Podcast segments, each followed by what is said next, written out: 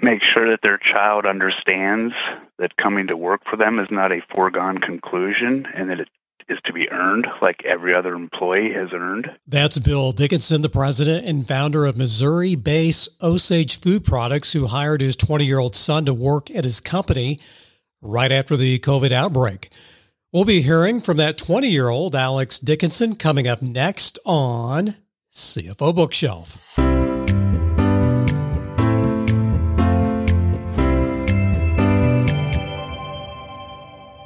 Hey, Bruce, buddy, CFO for Practice Link. You got a new printer, didn't you? I did. I did. This, uh, you know, the uh, byproduct of of working remote, we killed the old one. That so ex- yeah, that exciting. It's like it is exciting. It's like when you're five years old, you get a new pair of shoes, or maybe when you're 12, you get a new ball glove, and a CFO like you, you get a new printer. I mean, that's just that's exciting. You got the you got the smell, the new smell, and yeah, and and did, did the first thing you did here in the year 2020 did you go out and uh, open up word and just start printing a, a, lot of stuff out? Oh even better. It's you start printing from the phone start scanning to the you know start scanning to places you never thought you'd scan before. And i think the nice thing about the new printer is that i think it's got the same features as the old one. It's just in this case they work and they're much more it's much easier to access them than the old one was. It was everything was you know everything was very very difficult to get to so. Uh, they didn't ask you is it dot matrix with the green bar paper? Well it, it is and then if you want to do color you've got to get the the little colored ink pens and put them in put them in the the graphing printer so that you can uh, you can do the print you can do the, the print out of the graphs so Bruce, I think we need to move forward because our future sponsors may think, oh man, these guys are a bunch of idiots. But I think reliving our past may be a tie in to what we're going to talk about. So that is true. Do you rem- right. do you remember when you were 20 years old? Yeah. Yeah, it was nine years ago. Well, like it was yesterday. What what was at 20 years old, whether it was nine years ago or 30 years ago, what job, what job did you have as a 20 year old? You're probably in college, but what yeah. summer job did you have? I was uh, working in a factory. In a, fa- in a factory. Mm-hmm. And you're probably doing the same thing over and over again. You're either pulling a lever, you're maybe, you might have been doing some heavy work, but it, was it repetitious? It was, um, yeah, it was it was it was uh it was bursts of repetition, but as a summer helper, you went where you were needed. The the machine operators the machine operators did the repetitive work. The summer help was there to to really create capacity. So we you know when when, material would come off, we'd make sure it was boxed, labeled and, and moved, which you know during normal production was the job of was also the job of the operator because they had time but in the summer, with with the uh, the production needs, that grunt work was better done by somebody without any uh, without any machine skills. What if I had told you that no, you're not going to be doing any manufacturing work, but this summer, this summer, as a 20 year old, you're going to be selling, even though you've maybe never sold before you're not going to be in a sales position, a B2B sales position. What would you say, Brother Bruce?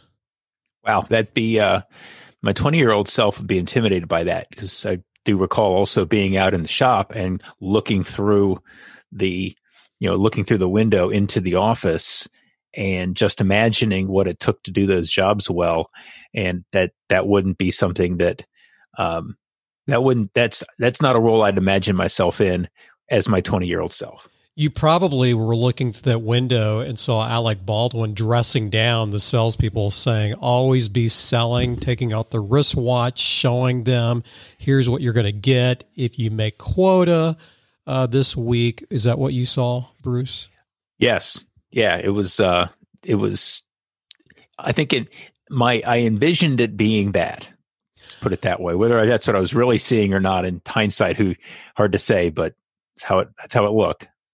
Now, there's a reason for this line of questioning. You have to ignore the printer part. That was just that was just ice breaking uh, material. But oops, someone didn't close up their Outlook. That might have been me.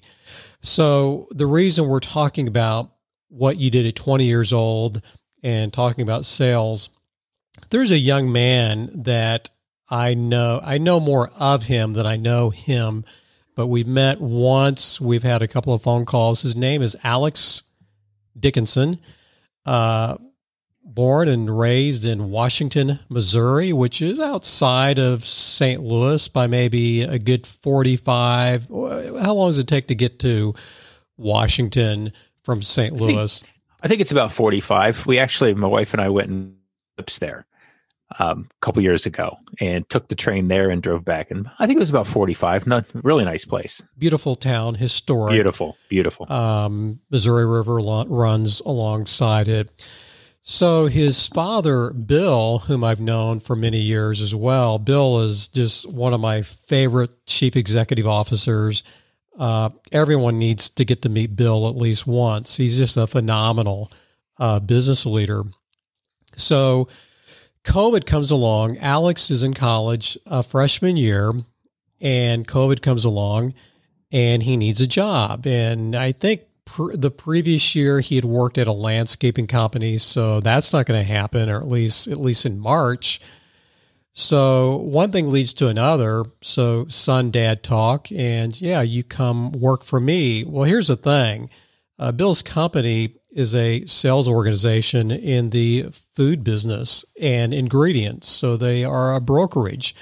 So they go out and find uh, vendors and they turn right around and sell to other um, B2B organizations. So, for example, they're very big in the dairy industry. In fact, they have a big name in the dairy industry.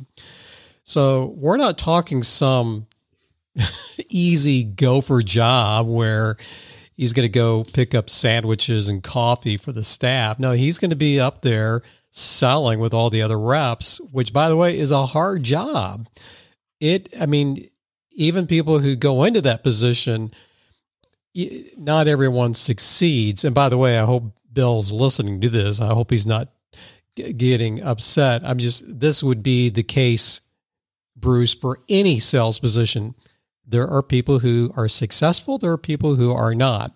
So imagine taking this 20 year old, putting him in a position to where there's maybe a better odds of them failing than succeeding. So can you imagine being in that situation? By the way, I didn't tell you, you got to make about hundreds of calls a day. Now I don't I have not seen his call numbers, but let's just say he had to be on the phone a lot.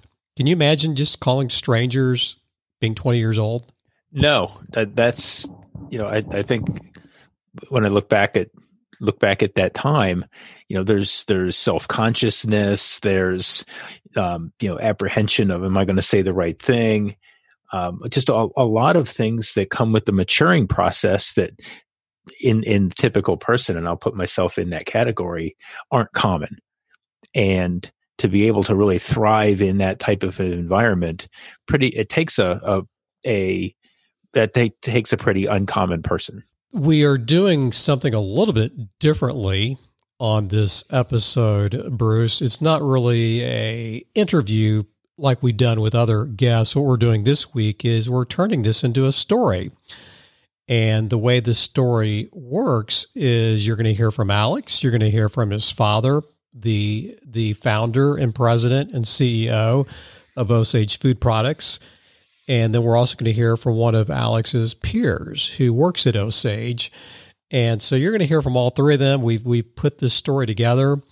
And uh, Bruce, I'm going to give you the honor and go ahead and let you hit the the green button to hit play for this feature story.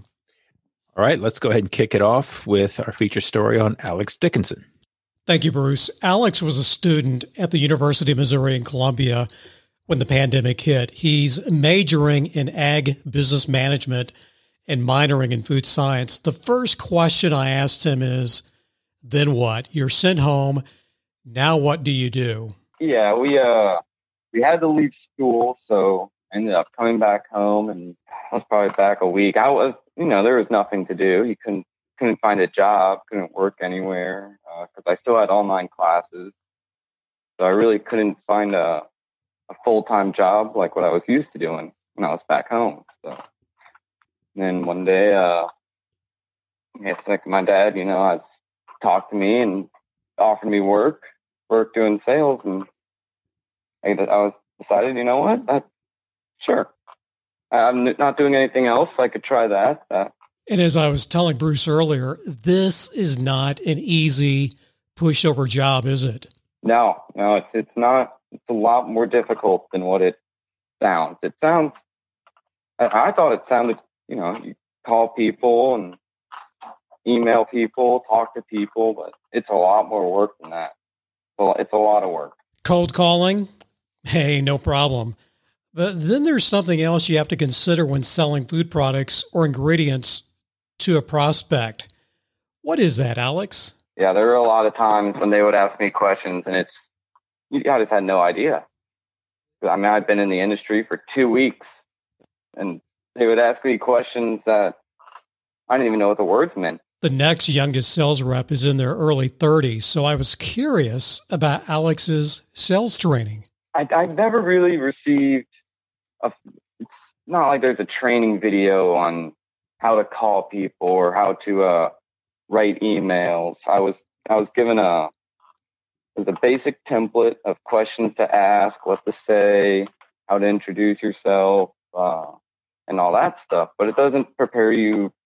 Nothing can really prepare you for the questions the uh, the person you're talking to asks. There's no template for that. But I'd say most of my training came from my dad, just telling me what to do, uh, teaching me uh, how to write emails, uh, calling people, how to talk to people, what to ask, what to say, and then just listening to other people. So then I was curious how long it took to get comfortable for Alex making phone calls. And, and plus, think back to when you're a kid, a teen. It's not normal for teens and young college students to leave long, lengthy professional voicemails.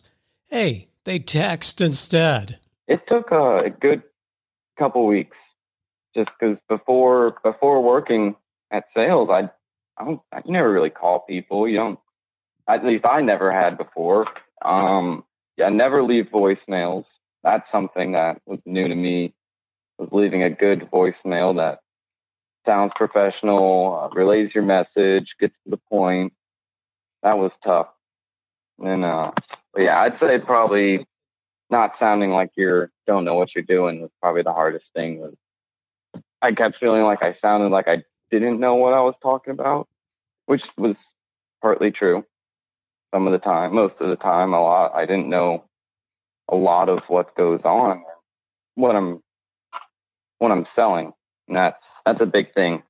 Knowing it, it just takes a lot of, I think it takes a lot of time to be, be good at it. A lot of practice. Imagine the thrill of a deal you just landed your first close for a 20 year old. I wanted to know what that was like, but it wasn't an easy transaction as it took about a full month to pull off. And uh, I had reached out to this company. It was right when I started um, on selling non-fat because when I first started, I was only doing uh, cold calls for overstock and excess product. And then it was I started calling for to sell non-fat, which the market for non-fat went up when the whole COVID, uh, everything started shutting down because people needed the, uh, the emergency milk. It became really popular, the dry milk. So I would be call I was calling food service companies, which were uh, doing deals where they sell boxes for uh, emergency supplies. They had, uh, the state buys the boxes and gives them out and I called this company early, early April, if I had to guess. Talked to them. They went back and forth. They they wanted product, but they needed it before we could get it to them. And they, they were actually ready to order product, but we could not get them the product at the time they needed it. That was that was a big letdown. That would have been my, my first full truckload. And then I kept talking to them, kept reaching out to them, and a, a couple weeks later, they finally said, "Okay, we'll buy your product." So it was probably over a month process, over a month, just going back and forth, back and forth, just checking in, seeing if you're interested. And finally paid off. Finally paid off. But yeah, a lot of help from uh, multiple reps at Osage. Uh, the buyer, the buying agent, who was West, he was extremely helpful throughout the entire process. Yeah, he was he was fantastic. He was always there, willing to help anytime. Now I I know the culture pretty well at Osage Food Products. Uh, part of their core values is having fun, but now now that I've got Alex, now that I got Alex, I can ask him, okay, what's it really like? Is it stiff? Is it boring? But here's a cool thing Alex has nothing negative to say about the culture at Osage Food Products. Yeah, uh, it's a great culture there. I, I didn't really experience. I growing up, I was kind of a part of it. I didn't get to experience the full culture because a lot of people weren't there when I was there. But yeah, it's a great culture. There's always great people working there. I've always, always loved the workers there. You have to want to sell to be successful. That is so insightful coming from a college student. Yeah, that's something my dad instilled in me you have to want to do it. You have to want to pick up the phone. You can't go in and call people and you don't want to actually want to talk to anyone. You won't you won't get a conversation.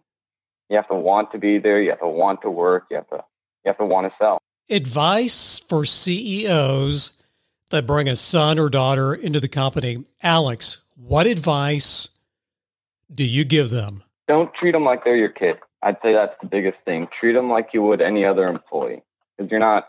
I don't think you're helping them if you're. You treat them like they're your child, and you try to take it easy on them. You have to treat them like they're any other worker. They're not. They're nothing special. I think that's a big thing. So, how did your dad treat you in the business? Like any other employee, he was probably a bit more helpful in teaching because I didn't. I was new, but I wouldn't say he treated me like I was his son, I think he treated me like someone who was trying to teach the job to succeed. I wanted to know what advice he has for people his age that want to go to work for their parents. You're going to love this answer. Work as hard as you can. Uh, prove that you deserve to be at the company. I think a lot of people get the misconception, like when I can't come up here, that I'm just up here because my dad owns the company. I'm not going to work. I'm not going to I'm not going to do everything I can to help the company succeed, but I think that's the biggest thing is you have to work harder than most to prove that you're worthy of being a part of that company. Because you, you should care more. You should work harder because it's your, it's your it's your parents' company. We've now heard from Alex. Now let's talk to the father, Bill Dickinson, the founder, president, CEO of Osage Food Products. I wanted to know from Bill what did his reps think about Alex coming on board? I think they were very excited. Now, granted, everybody understood this was definitely a short-term scenario, but I think they also they were eager to help. And from Alex's standpoint, he got on the phone and showed he was willing to work. And in our environment, if the other salespeople see you're willing to work, then they are more willing to help you. And I was especially curious who did most of the training. Would that have been you, Bill, or someone else? I left most of the training to the other sales reps. I had some very brief discussions with Alex.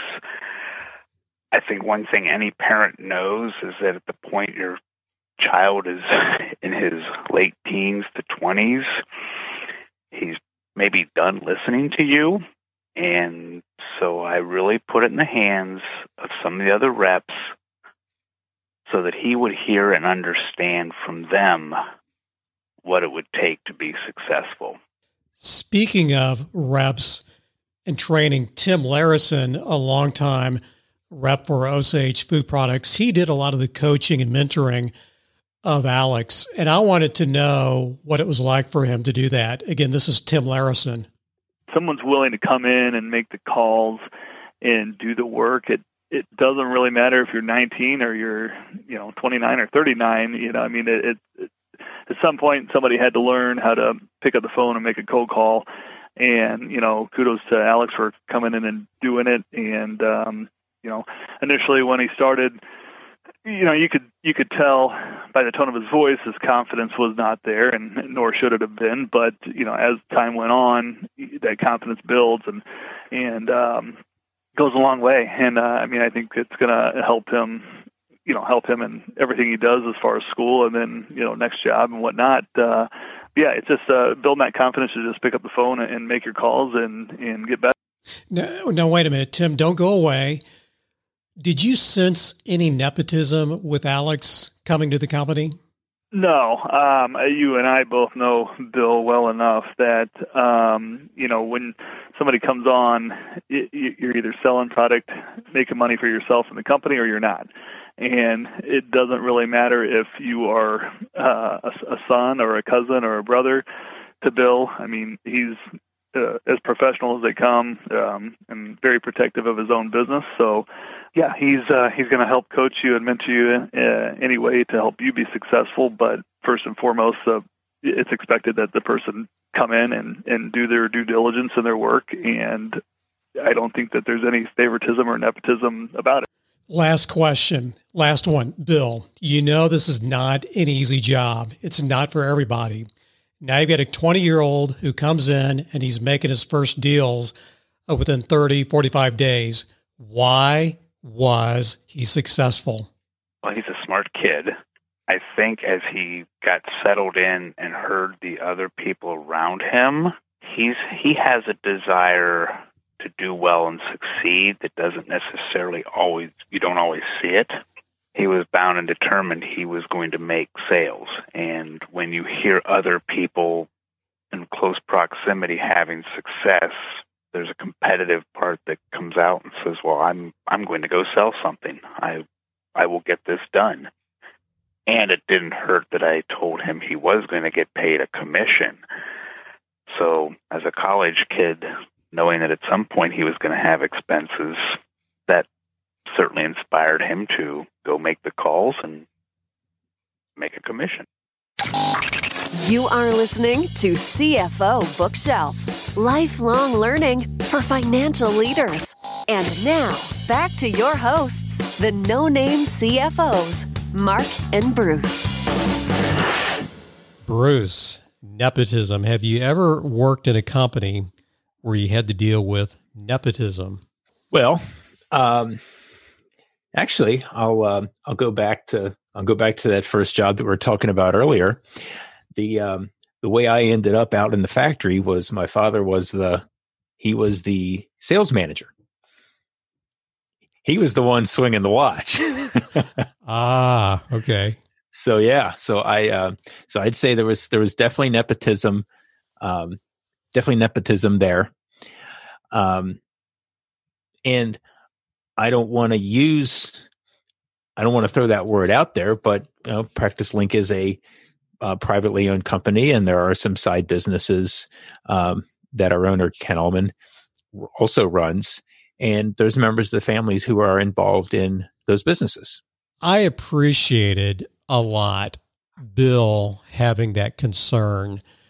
Uh, he's the one that actually brought it up when when I was talking to him about putting this piece together. We've already I've already written about it on a LinkedIn uh, article, which will be in our show notes. We'll link to it if you want to read it as well. But Bill's the one who brought it up, and just knowing that, hey, I mean, the optics here could maybe not look the best, but boy, I know that company and everyone was just so thrilled to see uh, Alex uh, come on board, be a part of the company just for a few months. And so that's why I wanted to at least bring up that that angle. And I even, and of course, I appreciated the comments that Tim uh, made as well that you heard uh, during the story. I've worked for a large family owned operation in north central Missouri, and good luck on finding good luck in finding another name who had that last name. It's a very unique name. In fact, you wouldn't even know how to spell it if I told you the name. So I came from an environment where nepotism, just because you had the same last name, name, you did not have a free ride. And so, again, it's a topic that does fascinate me. And that's why that's why I chose my words carefully uh, too, because I, I, nepotism obviously has a has a negative connotation. Family members can work in the business, and this is and this is my my experience. You know, currently, family members work in the business, but they have real jobs, and they're expected to perform, um, you know, real functions there. So just because there's just because the so the last name or the the family is is a connection. It like you said it's not a free ride. I'm not sure what the word is, Bruce, but I've had more issues working with smaller businesses, not with them bringing in a brother, a sister, a cousin, uh, an uncle. Usually, the issue is they bring in a good friend, their best friend, and they're they are incompetent, and it's like you've got to get rid of them. And so, is there? What's the nepotism term for that when you bring in your buddy? who has no business working there. That is cronyism. Cro- thank you, thank you, thank you, thank you, thank you. And that I'm sure you've you've witnessed, right? Yes. Yeah, you see, and that doesn't even have to be a small business. I've seen I've seen that in you know Fortune 500 where you know somebody will come into a role. It's like, where did this guy come from? And you come to find out, well, yeah, but so and so worked with them there, and he worked with them there, yeah, and it was pretty good. No, he stunk there too. But you know, sometimes and, and sometimes I think the devil you know is better than the devil you don't. And sometimes I think in senior roles, people hire people that they know what to expect, even if that expectation is not real high. Well, fascinating discussion. I think every CFO, and by the way, we've we've not brought this up, but every CFO needs to know how to sell. I I even believe Bruce that even CFOs should go through at least one sales training course during their career, at least one. Uh, we talked to Paul Downs uh, a couple weeks ago, who wrote the book Boss Life, and and of course he went through the Sandler system. He hired a Sandler a consultant to come on board and work with uh, his two salespeople and himself. So that's an example, one organization. But you know, we're in the business of selling. We're going to be in positions to where we're, I mean, we have to sell to banks, we have to sell to investors, we have to sell to uh, maybe private equity groups that they're coming in to buy. So, and, and plus, we're selling every day. So I, I just think it makes good sense listening to this young, 20 uh, year old Hey, I I think we need to be thinking like Alex as well.